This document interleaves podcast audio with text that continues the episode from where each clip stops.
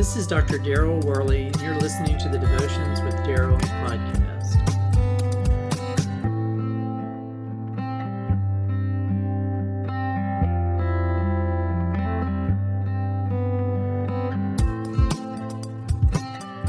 Do you ever feel stuck in a rut? Doing the same things over and over and over and over again?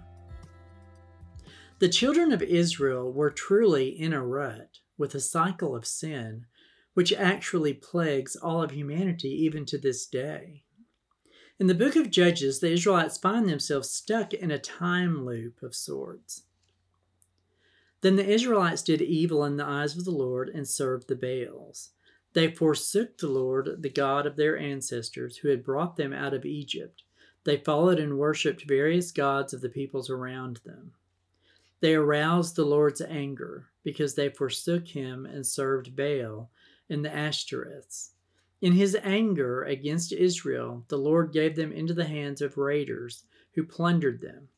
He sold them into the hands of their enemies all around, whom they were no longer able to resist.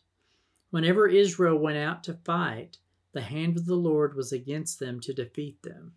Just as he had sworn to them, they were in great distress. Then the Lord raised up judges, who saved them out of the hands of these raiders. Yet they would not listen to their judges, but prostituted themselves to the other gods and worshipped them. They quickly turned from the ways of their ancestors, who had been obedient to the Lord's commands. Whenever the Lord raised up a judge for them, he was with the judge and saved them out of the hands of their enemies as long as the judge lived. For the Lord relented because of their groaning under those who oppressed and afflicted them. But when the judge died, the people returned to ways even more corrupt than those of their ancestors, following other gods and serving and worshiping them. They refused to give up their evil practice and stubborn ways. That's Judges 2 11 through 19. Many Christians are able to relate to the plight of the Israelites. Each day, the same sins resurface in their lives. They battle these sins, perhaps pride, lust, anger, impatience, as well as all other kinds of sin, and it gives them a feeling of being defeated. Then they wake up the next day and begin the battle again. Their spiritual life seems to be stuck in this endless time loop, or they're just flat out stuck in a rut. We all can relate to this in some way. But thankfully, God has given us everything we need for, the, for life as well as for godliness.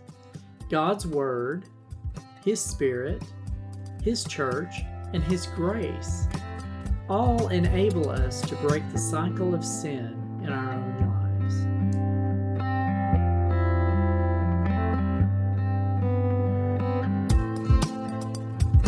God be with you till we meet again.